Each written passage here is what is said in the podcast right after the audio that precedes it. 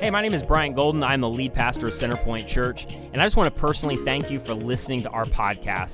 And I also want to invite you, wherever you are around the country or in the Tampa Bay area, to join our digital online campus at centerpointfl.org. And here's what you need to know our vision is to create an alternative to church as usual for all people. And all that means is, regardless of whether you've been a longtime follower of Jesus, you're new to faith, you're investigating faith, or you don't even know what you believe, our goal is is for you to feel like you belong, even if you never believe. And so, thank you again for listening, and I hope today's message encourages you and helps you. How many of you are glad to be in the house today? Next weekend, um, my wife is going to be preaching because I don't know how many of you guys know this. It is Mother's Day.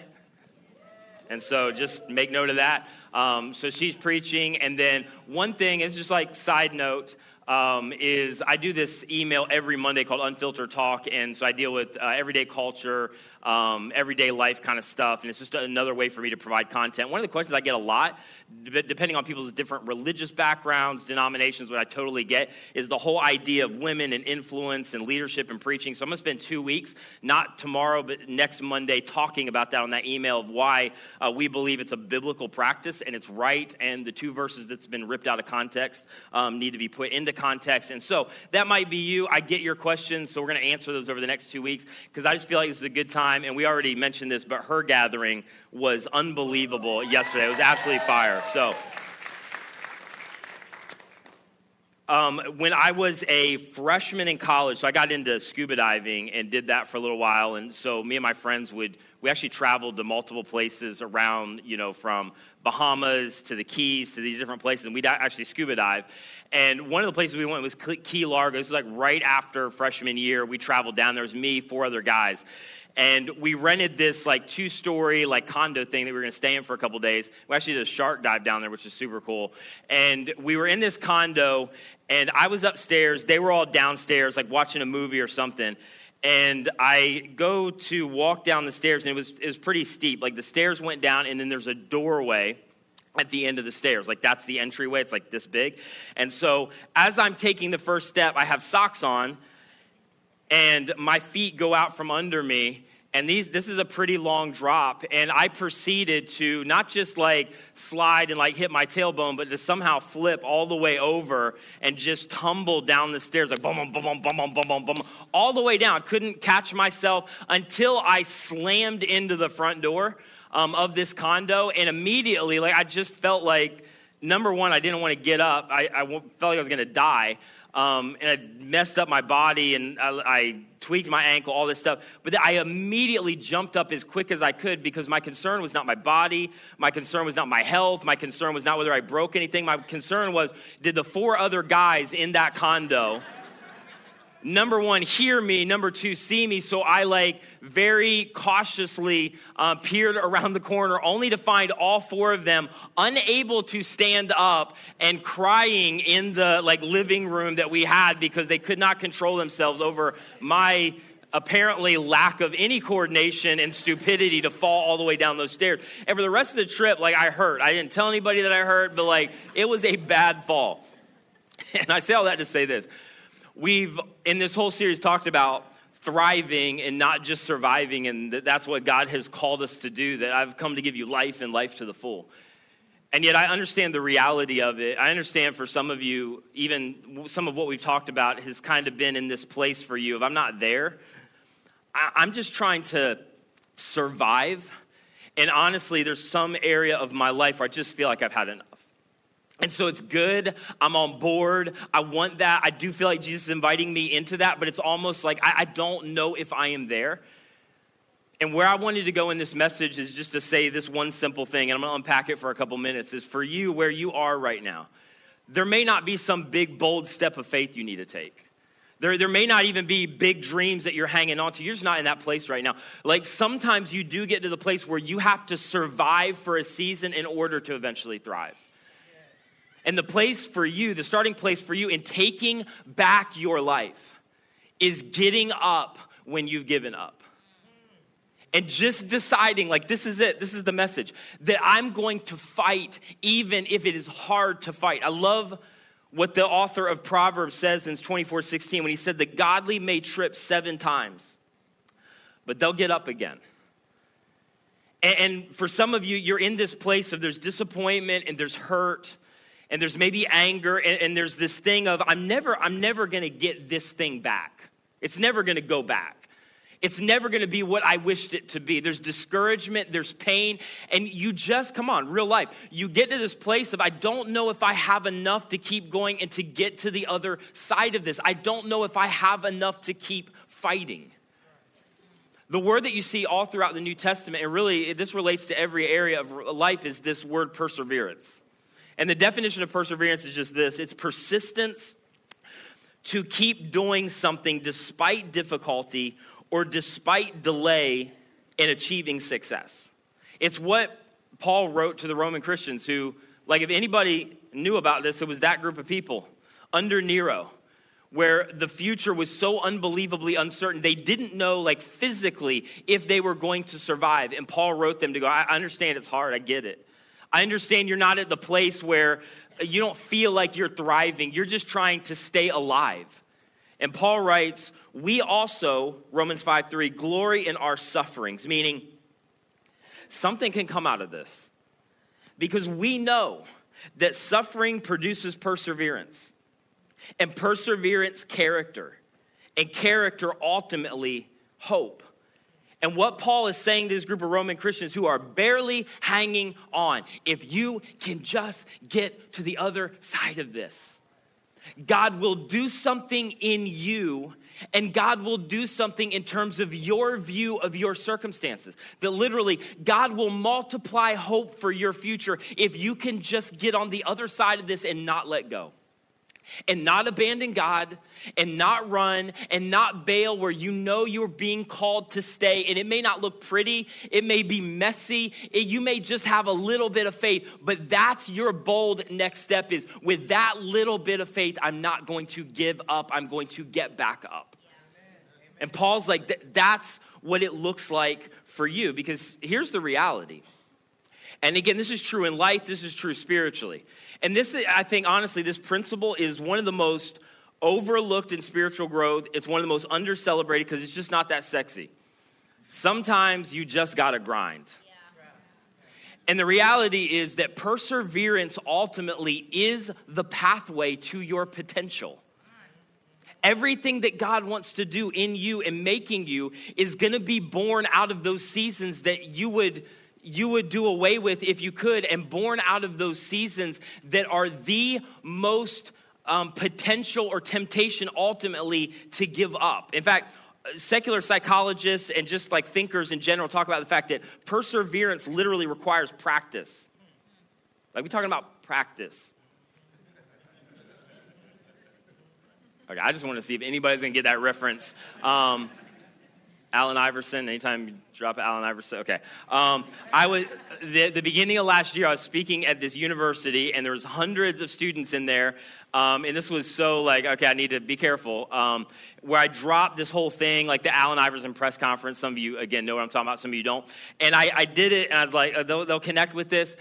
Nothing like hundreds of students. And I realized they weren't even alive when that press conference happened like 18 years ago. And I'm an idiot and I should pay more attention. So anyway, like, but the reality is this, like, it, it, it is an opportunity because here is what is true. The number one measure of success is your ability to persevere through stuff.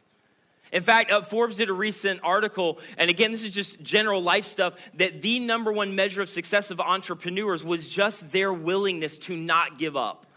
That the thing that separated is when it gets hard, when there's obstacles, when we don't know if we've got what it takes, when everybody's saying you should just quit, I'm, I'm just gonna keep going anyway. I'm gonna keep grinding anyway. Um, one of my favorite examples is Walt Disney, and I've read biographies and documentaries because I just it's what I do. And my wife makes fun of me, but um, I love his story. But his story is fascinating because for years, I mean, a couple decades, no success whatsoever. Got fired from a couple jobs, finally moved to LA. And when he moved to LA, he was shopping the idea of the Mickey Mouse. And if you're outside of the country, the whole Walt Disney World Empire thing. And he's shopping it. And literally, the feedback to his whole Mickey Mouse sketch idea was it, word for word, it is destined to fail. At like 30 years old, he was eating dog food, which my one year old does that.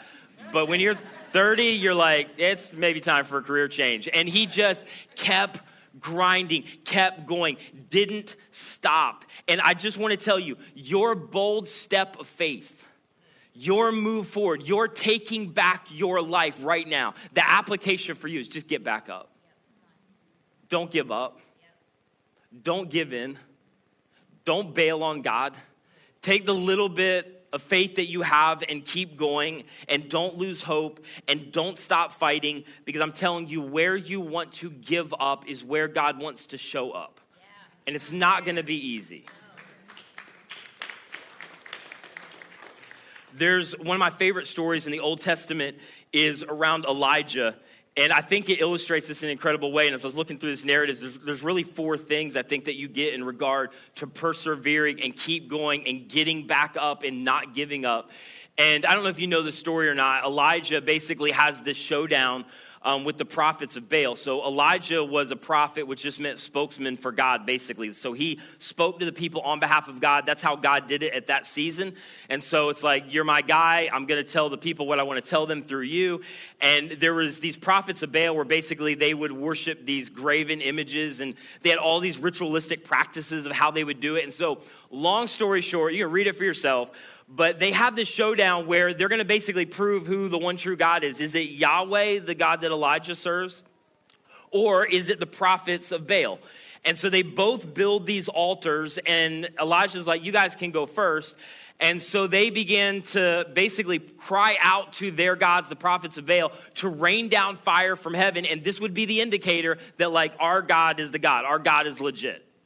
So the prophets of Baal, they start to circle this thing, and they have all these crazy practices where they would uh, cry out, they would dance, they would cut, they would do all kinds of things. And so they did this for hours. They would just walk around this thing, dancing and crying and praying, whatever that looked like for them, and asking the prophets of Baal to rain down fire. And then I, I love Elijah during this whole thing because he's off to the side like Spike Lee, courtside at a Knicks game, going, "Hey, uh, maybe, maybe your God is maybe he's tired." Maybe your God didn't hear you and you guys should get a little bit louder. Or maybe like maybe he's sleeping. Maybe you're, maybe the prophet he just needs some sleep and so he hasn't heard you yet. So if you guys keep going, maybe he'll wake up and like just talk and noise the entire time. And so finally, after hours and hours and hours, nothing happens. And so Elijah's like, it's our turn. So they have their altar and they just decide to up the ante because this, this is like where Elijah's at, feeling pretty confident. We're just gonna pour water over the whole thing. And so, if God rains down fire from heaven, there is no doubt. And so, Elijah and, and the others, they begin to cry out and they begin to pray to God. And again, if you know the story, it's famous Bible story. Maybe you did on flannel graph, you know what that, that means. But God rains down fire from heaven and he burns up this altar, even with the water on it, as this indicator that Yahweh is the one and true God. And so it's this massive victory for Elijah. Like, if you're a prophet of God, it's a good day at the office. Like this whole thing just went down. Like there is no doubt. Like the, the, a bunch of the prophets of Baal and the others basically got wiped out through this whole thing. And so Elijah's like, okay, we we made our point. Like God has intervened. God has moved. God has interacted on our behalf in a significant way, and we're never going to forget it. And then they walked away from that whole scenario in 1 Kings 19:1. And when Ahab got home, he told Jezebel, his wife, everything Elijah had done, including the ways that he had killed the prophets of Baal. And verse 2 so Jezebel sent this message because this was their prophets, this was their team, prophets of Baal. He sent this message to Elijah, Jezebel did. May the God strike me and even kill me if by this time, what's the word? If by this time, one more time, tomorrow, I have not killed you just as you killed them. And then if you don't know the end of the story, you'd expect the same swagger from Elijah. So what?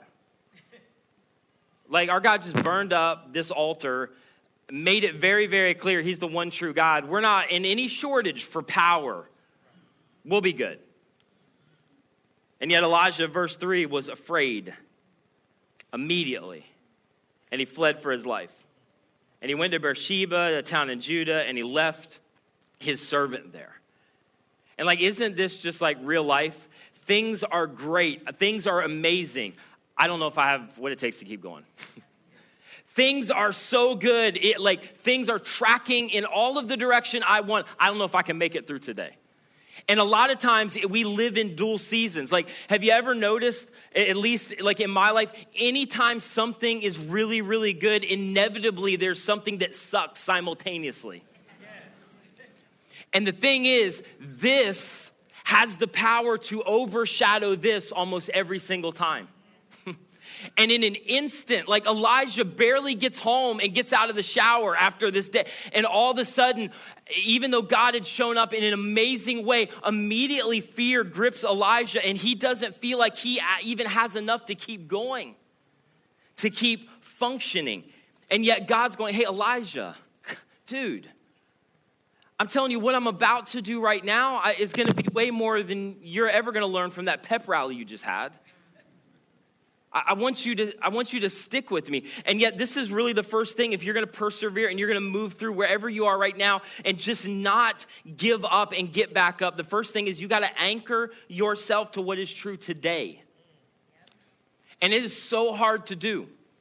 Like I know there's a lot of stuff swirling. I know you're afraid, and all of the imaginary conversations in your mind and the scenarios and where this is gonna go and how they may respond, rooting yourself to go, okay, but in this moment, I'm good.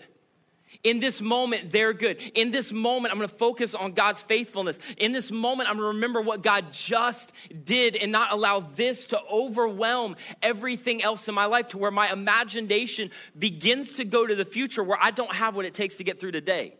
Because this is where Elijah's at. The fear of what might happen tomorrow overwhelmed what God did yesterday and completely took the legs out from under him to cope today. And, and here's just the reality for all of us. Like you'll hear the statement all the time well, I could never face that. I could never face that. Because for a lot of us, or for a lot of you, you're imagining facing something that God has not equipped, called, or empowered you to face. Because here's what the scripture teaches is that God will give you just enough sustaining grace for today. And sustaining grace is not like the grace at salvation. It's, it's literally, the scripture talks about this grace of what you need when you need it to make it through what you've been asked to walk through right now. Just to get to the other side, just to hang on, just to barely scratch and claw and cling to faith, but that's enough.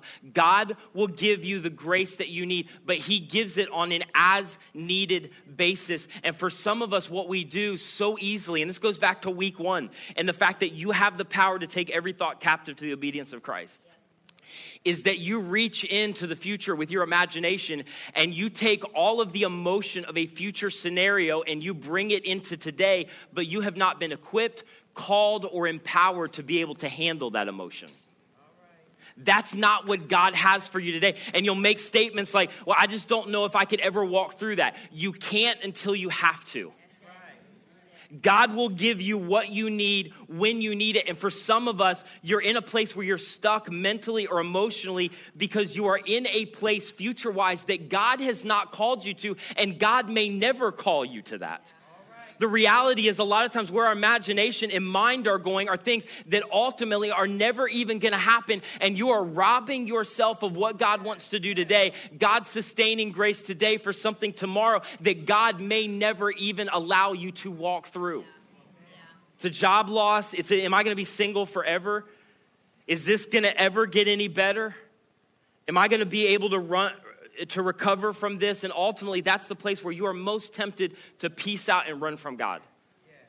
Or to go, I just can't handle this. I can't do this. I'm disengaged, shut down, lose hope, self medicate. And God's going, Would you trust me? And would you fight for today? Would you anchor yourself to what is true today? I know there's uncertainty about tomorrow, but you're good today. I know that you're not sure what's going to happen tomorrow, but do you remember what I did yesterday? I want you to anchor yourself to what is true today. And yet Elijah couldn't do that. And so, verse 4, he went alone because I can't face this. I can't endure this. I can't keep functioning like this. And he went into the wilderness traveling all day. I just real quick, because this is the second thing. This wasn't like he's going into the wilderness to like reset mentally or replenish or all of, which is a healthy thing. He, he's simply going into the wilderness because again he cannot face reality. He cannot face life. And so he's got to do whatever he can to get out of there. And for him it was physical running. I just got to get out of here. And here's the reality to quote Furtick god or i should say the enemy always wants to fight you in isolation because this is just true, man. When you are isolated, like sometimes physically isolated, isolated in relationships, or you have a couple relationships family wise, but there's nothing outside of that, is that ultimately you move to a place where you are not at your best mentally. You are not at your best emotionally. You're not at your best spiritually. You're sometimes not at your best physically. And it's why, like, I can't preach this enough. If you don't do anything else as part of our church, you're part of our online groups, and we have these um, based on internet groups, you've got to get into community, man. Best step you could take is to get into next steps, make it a priority. It's not the greatest sacrifice in the world, and then figure out interest group, community group, whatever it is. I'm gonna make time, I'm gonna make margin, and I'm gonna root myself into community, not just for what is happening right now, but for what's gonna happen in the future that I don't even know about yet. You have to have community. Do not, second thing, run from relationships because ultimately it distorts reality and there is nobody to anchor you when you need anchored the most. And Elijah's in this place, man, where he just runs and he runs from relationships and he runs from, I just can't cope with life. And it begins to distort reality for him. And he runs out into the desert as quick as he possibly can.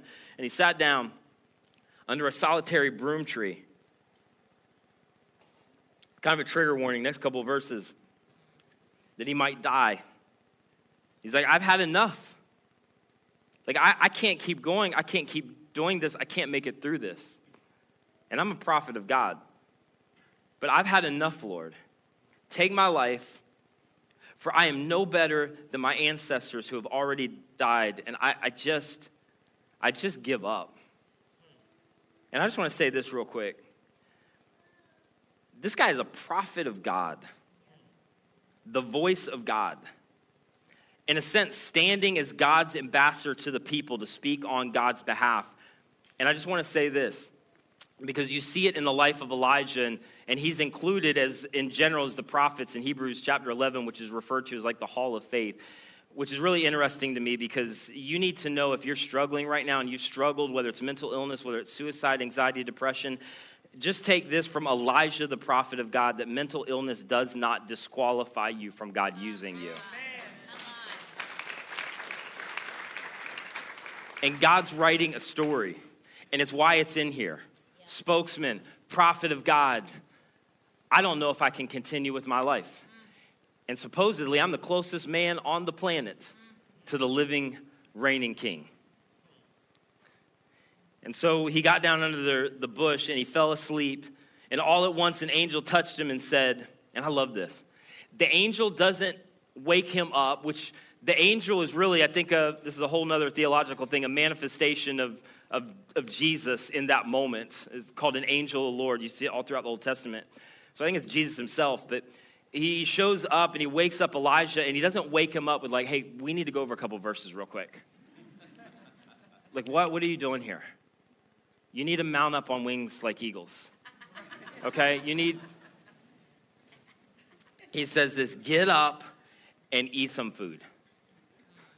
Get, Elijah, get up.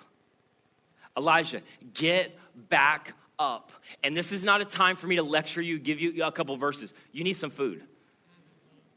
And then he looked around, and there by his head was some baked bread, and it was over coals and a jar of water. And he ate and drank, and, he, and then he lay down again. And then the angel of the Lord came back again. And by the way, like if you want an angel to show up, this is the angel. Like sleep, and then you wake up, like here's some food for you. Like that's exactly what you want. And the angel of the Lord came back a second time and touched him and said, Elijah, get up, get back up get back up, get back up and eat, for the journey is too much for you.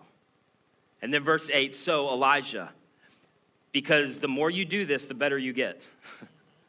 the more you face it, the more that you get to the other side of it, the better that it gets, the easier it gets in the future. So finally, Elijah gets back up, and I love this because the whole time Elijah's running from God, and God's going, Elijah, you can try to outrun me, but I'm gonna be here no matter what. You can try to move off into the desert, disconnect from relationships, allow yourself to be obsessed and controlled about tomorrow. I'm coming with you anyway. And I love this because the whole time the angel's going, Hey, get up, get up, Elijah, get up, get up. And basically, I'm gonna be with you the entire time until you have enough strength to keep going. I'm not gonna leave you. I'm not gonna forsake you until where you finally have enough to keep moving and to keep going and to face life again. I'm gonna be with you every step of the way. And so finally, verse 8, he got up. He got back up and he ate and he drank.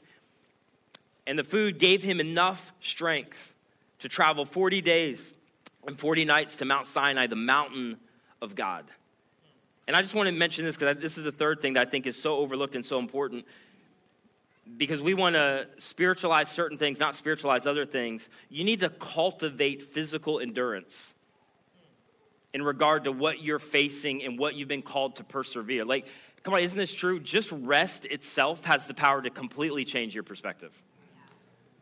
And like in this moment, the reason the angel doesn't wake him up and give him a bunch more verses is because Elijah didn't, Elijah knew all the verses.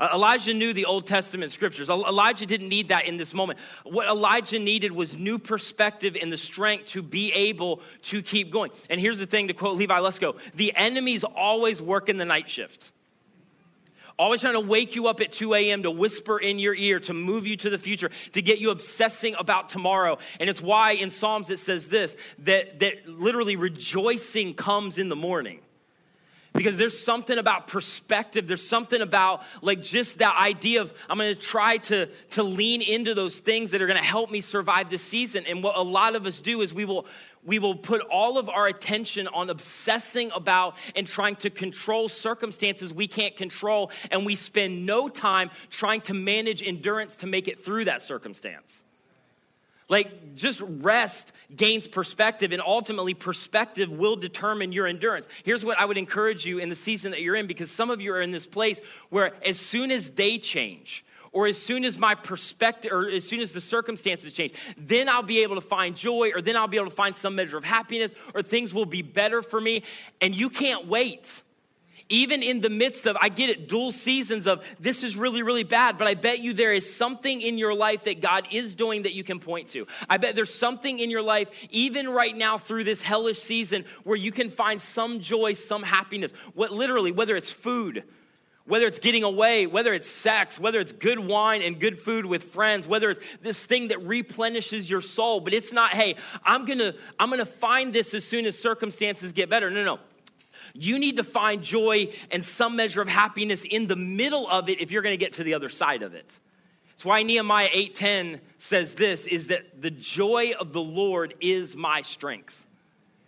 What Nehemiah was saying in the midst of a massive building project where they were trying to restructure Israel and there was so much opposition against them and they would have every reason to waller in their circumstances and to give up. Nehemiah is like, no, we're going to find joy in the middle of this in order to get to the other side of it because literally that joy gives us strength to endure the circumstances that we've been called to walk through.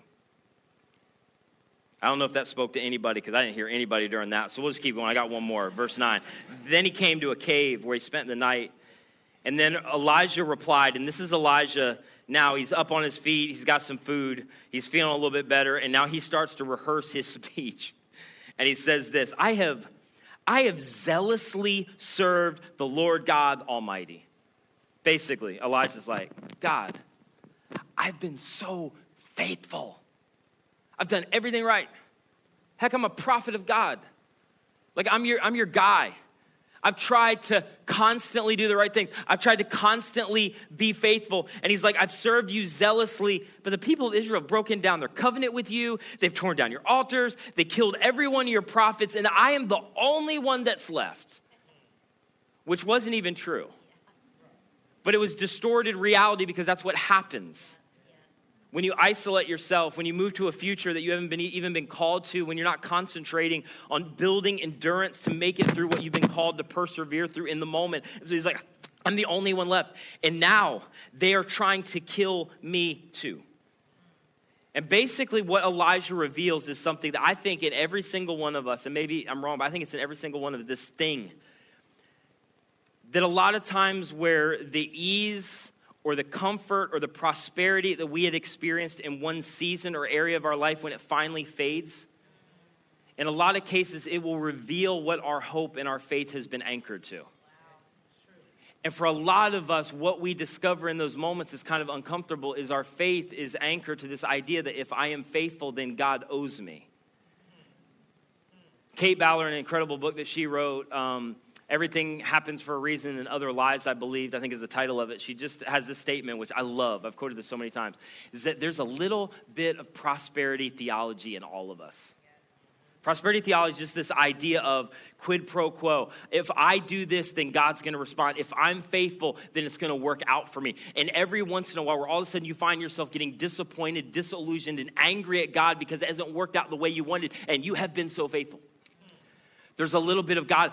I think that you owe me. And that's why the fourth thing is this if you are going to persevere and get back up, you have to abandon the idea that God's activity should equal your prosperity.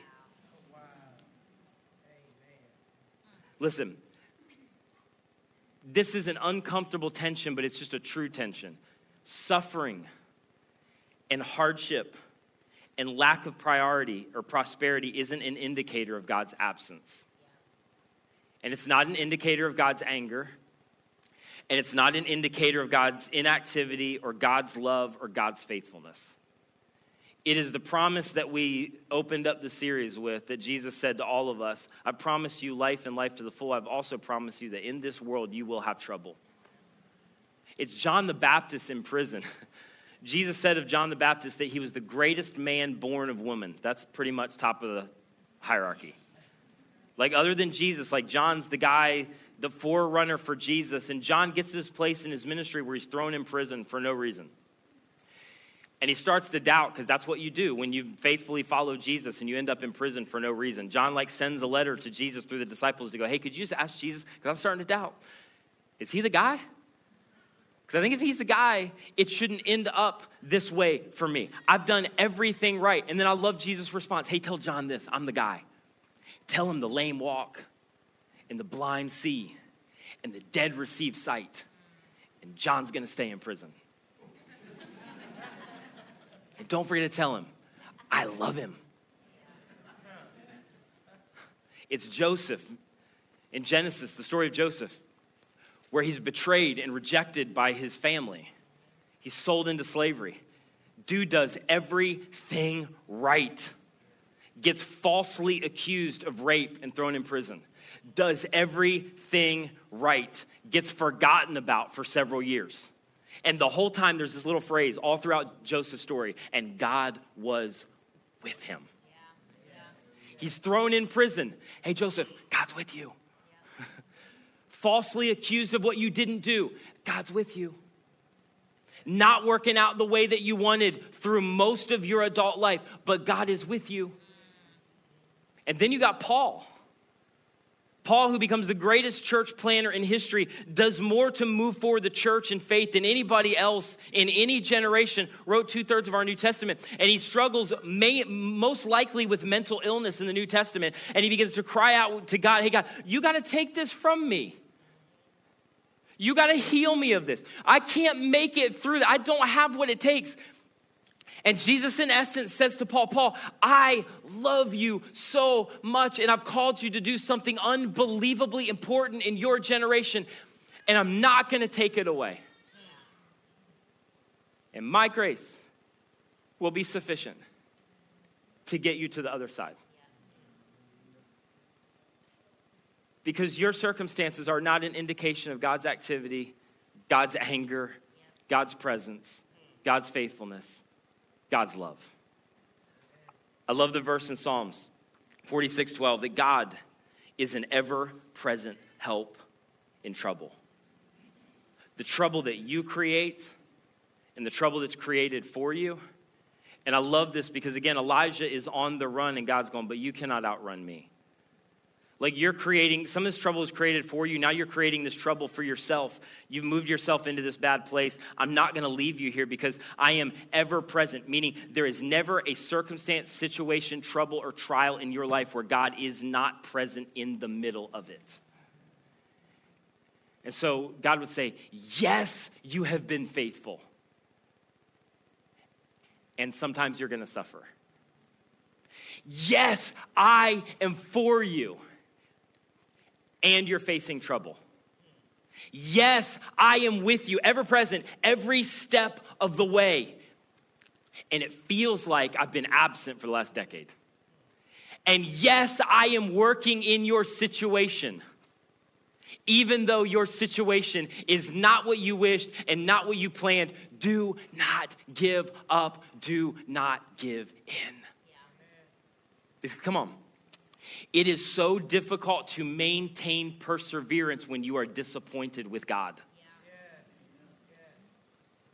Generally, around promises that God never made you. But what he did say is, I am with you, I am for you.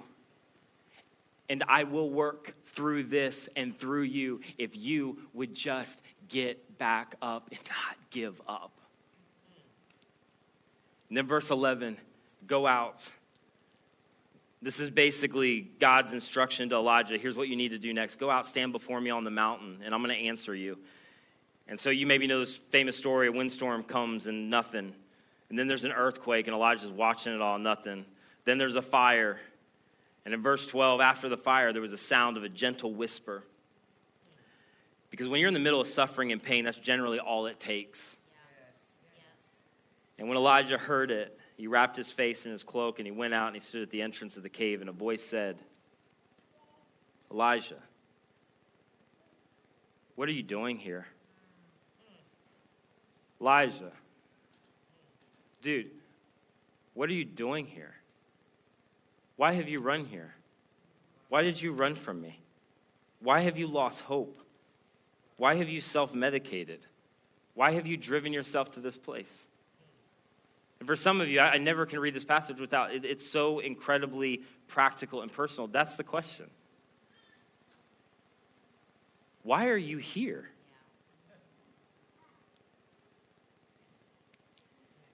And then Elijah goes back and he repeats his whole whole message again, his whole like little repeated line again, like I've been so faithful and nobody else is faithful and I'm all on my own and God, where are you at? And then verse 15, and then the Lord told him, Elijah, I get it. Shh go back the same way that you came. Meaning you gave up and you run, and now you've got to go back and you've got to face what you haven't wanted to face, and you have to persevere through it. And I'm not telling you it's going to be easy. And I understand this is not where you want to be in life. And I understand for this season, you just need to survive and you need to cling to a little bit of faith, but that's enough. I want you to stop running from me. I want you to face it down. And I want you to trust me to get you to the other side. And then I love God's answer when he says, And when you arrive, and this is basically God's version of, and let me just tell you my plan, because I've had one all along. I'm going to anoint Hazael to be king of Aram, and then anoint Jehu, grandson of Nimshi, to be king of Israel, and then anoint Elisha, son of Shaphat, from the town of Abel Meholah to replace you as my prophet. We're going to get a new one, but it's fine. Verse 17. And anyone who escapes from Hazael will be killed by Jehu, and those who escape Jehu will be killed by Elisha. And then verse 18, and Elijah, by the way. So you know. I'll preserve 7,000 others in Israel. You are not the only one. You think you're the only one because that's what happens when all of your attention goes to a future that God has not called, prepared, or equipped you for. That's what happens when you begin to run from relationship and from community. That's what happens when you isolate yourself. That's what happens when you start to believe in promises that somehow God is some version of a cosmic vending machine. And because I punched in the right buttons, I'm going to get out exactly what I want. Elijah, it's driven you to this place where you can't even see reality. You're one of 7,000 who have been faithful. And I had a plan the entire time in Israel for those who have not bowed down to Baal. Elijah, I have already made provision. I just needed you to persevere. Yeah. And you allowed fear to convince you that I'm not here. So, what are you doing here? And I think for some of us, like, on the verge of that thing where it's just we want to give up or we've already given up or we've lost interest or we've in some ways bailed on God or we've run from God, we've distanced ourselves from God. I think the question is like, what, what are you doing here? And, and it's not that it's not hard, and it's not that, that you may be in a place where you're not barely clinging to faith, and it's not that you're in this place where you can understand any of it. But God's going, listen, do you not know what I've done yesterday and what I've promised for tomorrow? I want you to just get back up. That is your bold step of faith. Just hang on because perseverance is an opportunity for you to unlock potential. God said it, Paul wrote about it, that God is going to use this to grow you into who He wants you to be. God's going to use this to move in you, to clarify your future, and to give you the kind of thinking that you need around what God wants to do in this next season of your life. And you may be clinging to a little bit of faith, but I'm just telling you, the very thing where you are most tempted to give up is the very area where God wants to most show up. And you've got to hang on. Everything significant God wants to do is in those seasons. And I think what Paul is talking about in Romans is this do not waste this moment. You would never choose it, God's gonna use it. I think one of the things, man, that I tried to preach early on a year ago in so much uncertainty, with so much crap hitting the fan, with uh, so many walking through so many dark things is that maybe for the first time in a long time, we actually got an opportunity to live some of this out. Because we don't live as Christians under Nero in Rome. I know you, you think you're oppressed and whatever sometimes. Like, it, read first century church history. You're not. And it was an opportunity where it got really hard and there was some uncertainty about tomorrow to persevere. And I think I think one of the things most discouraging about a lot of followers of Jesus is the moment they were in a position for God to really move, they checked out on God so fast. They just ran. They just disconnected from community. They just decided, I can't handle it. And the invitation is you need to get back up. One of the things that Dr. Carolyn Dweck talks about, she's a um, psychologist professor at, at Stanford, is that there is this inextricable link between perseverance and resilience, meaning the more you learn to persevere, the more you practice it, the better you get. It begins to build resilience in your life that literally you get more productive at handling failure. You get more productive at handling uncertainty. All of the, the self um, centeredness that comes from suffering and pain. And that's not a knock on any of us. That's just the nature of pain. You hit yourself with a hammer, you are self absorbed for a minute. It's like, it's about me right now, it's about my pain. But as you begin to face, to persevere, to move on the other side, literally, you move past those emotions quickly. You move past the self sabotaging tendencies quicker. You move past the emotionally fragile, I can't move on quicker. And so God's going, listen, spiritually speaking, you have an opportunity here. I want to grow your faith. I want to anchor your faith. I want to build perseverance and resilience in you that the next time you face something again, because by the way, you've been promised, you will face something again. I want you to be ready for it. And it's what James says in James 1 4 let perseverance finish its work so that you may be mature and complete, not lacking anything. Not because, pers- because circumstances are perfect, not because everything is worked out, but because you're not as dependent on your circumstances any longer. James is like, that's where I want to get you. And you've met weird people like that where they're walking through what seems like hell. And it's not that they're disconnected from reality, but there is something about the anchor of their hope that they don't quit, they don't stop, they don't give up, they get back up. And so as we end, I just I just want to say this to some of you because I, I, think I don't as much as I can operate in the realm of like I, I think God is impressing to say that, that's all a little bit fuzzy, but I think God's impressing to say to many of you in this room and online and via podcast all over the place. That as we get ready to, to start to wrap up this series, God is not done with you yet. And you need to get back up. And where you are most tempted to give up, you need to keep going because He has not given up on you. And His plan has not expired, and His will has not been thwarted. and his grace has not been exalted. And I think he would say to you, I know that you have failed. I'm not done with you. I know that you are hurting. I'm not done with you. I know that you lost a husband. I know that you lost a wife. I'm not done with you. I know that it is not what you wished it was going to be. I'm not done with you. And I know it's hard. I am not done with you. And all I am asking you to do in this moment, God would say, is I want you to get back up because if you get back up, if you don't quit, I will show up. Those who wait patiently on the Lord and don't give up, cling to a little bit of faith. They will have their strength renewed. And come on, just last thing, I'm gonna close. You have every reason to keep going. You have every reason to not give up. You serve a Savior that in the Garden of Gethsemane said, Is there another way? I don't know if I can face this. I don't know if I can get to the other side of this. I don't know if I have what it takes to do what you are calling me to do. And the answer was from his heavenly Father was, No, there's not another way, but I will be with you.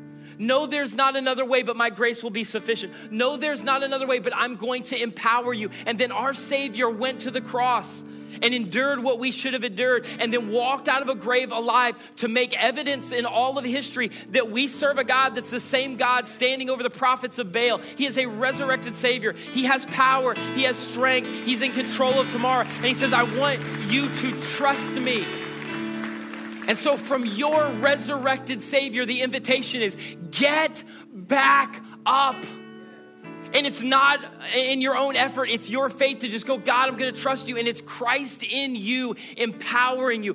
Get back up, get back up, get back up, get back up, and do not give up. And my verse for you as we end and as you stand up on your feet wherever you are is Psalm 34 18 all over the house because taking back your life for some of you is getting back up when you have given up in Psalm 34 18, which may need to be your prayer in this season. It may need to be the thing that you cling to. It may be the thing that you need to write down and needs to become your anchor when you don't have anything else. Because there's no certainty. You don't know what God's doing. You don't know what tomorrow's going to look like, and you don't need to to trust God. But Psalm 34 18 says this The Lord is close to the brokenhearted, and he saves those who are crushed in spirit. Don't give up on him. Don't stay where you are. Don't keep running. He's not asking for a lot from you right now. He knows you, He knows me. And He knows what it feels like when we are crushed in spirit and we can barely get ourselves out of bed. Get back up. Because the Lord is close to the brokenhearted and saves those who are crushed in spirit. And you don't have to feel that to believe that. But all over the house, would you just pray with me online, via podcast, all of those right now joining us via unfiltered radio around the state and beyond? Would, would you just in this moment, Jesus, I pray that God, you would give comfort and sustaining grace and power and strength in this moment where we need it most. And you have promised to do that. And Lord, I feel so strongly just this impression among so many who I know are listening right now in this moment. It is, this is your word to them. It doesn't have to be complicated. You're not asking for a lot. Just get back up. Just don't run from God.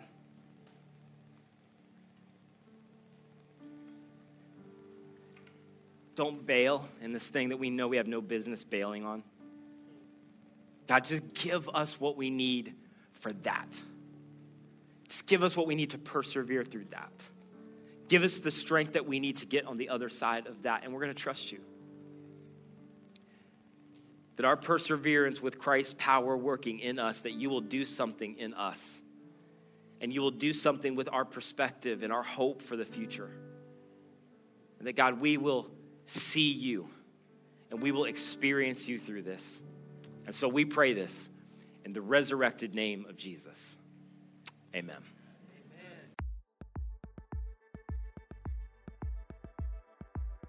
Thank you so much for listening. If you enjoyed this message or have been impacted by Centerpoint Church in any way, would you consider helping us out in one of two ways?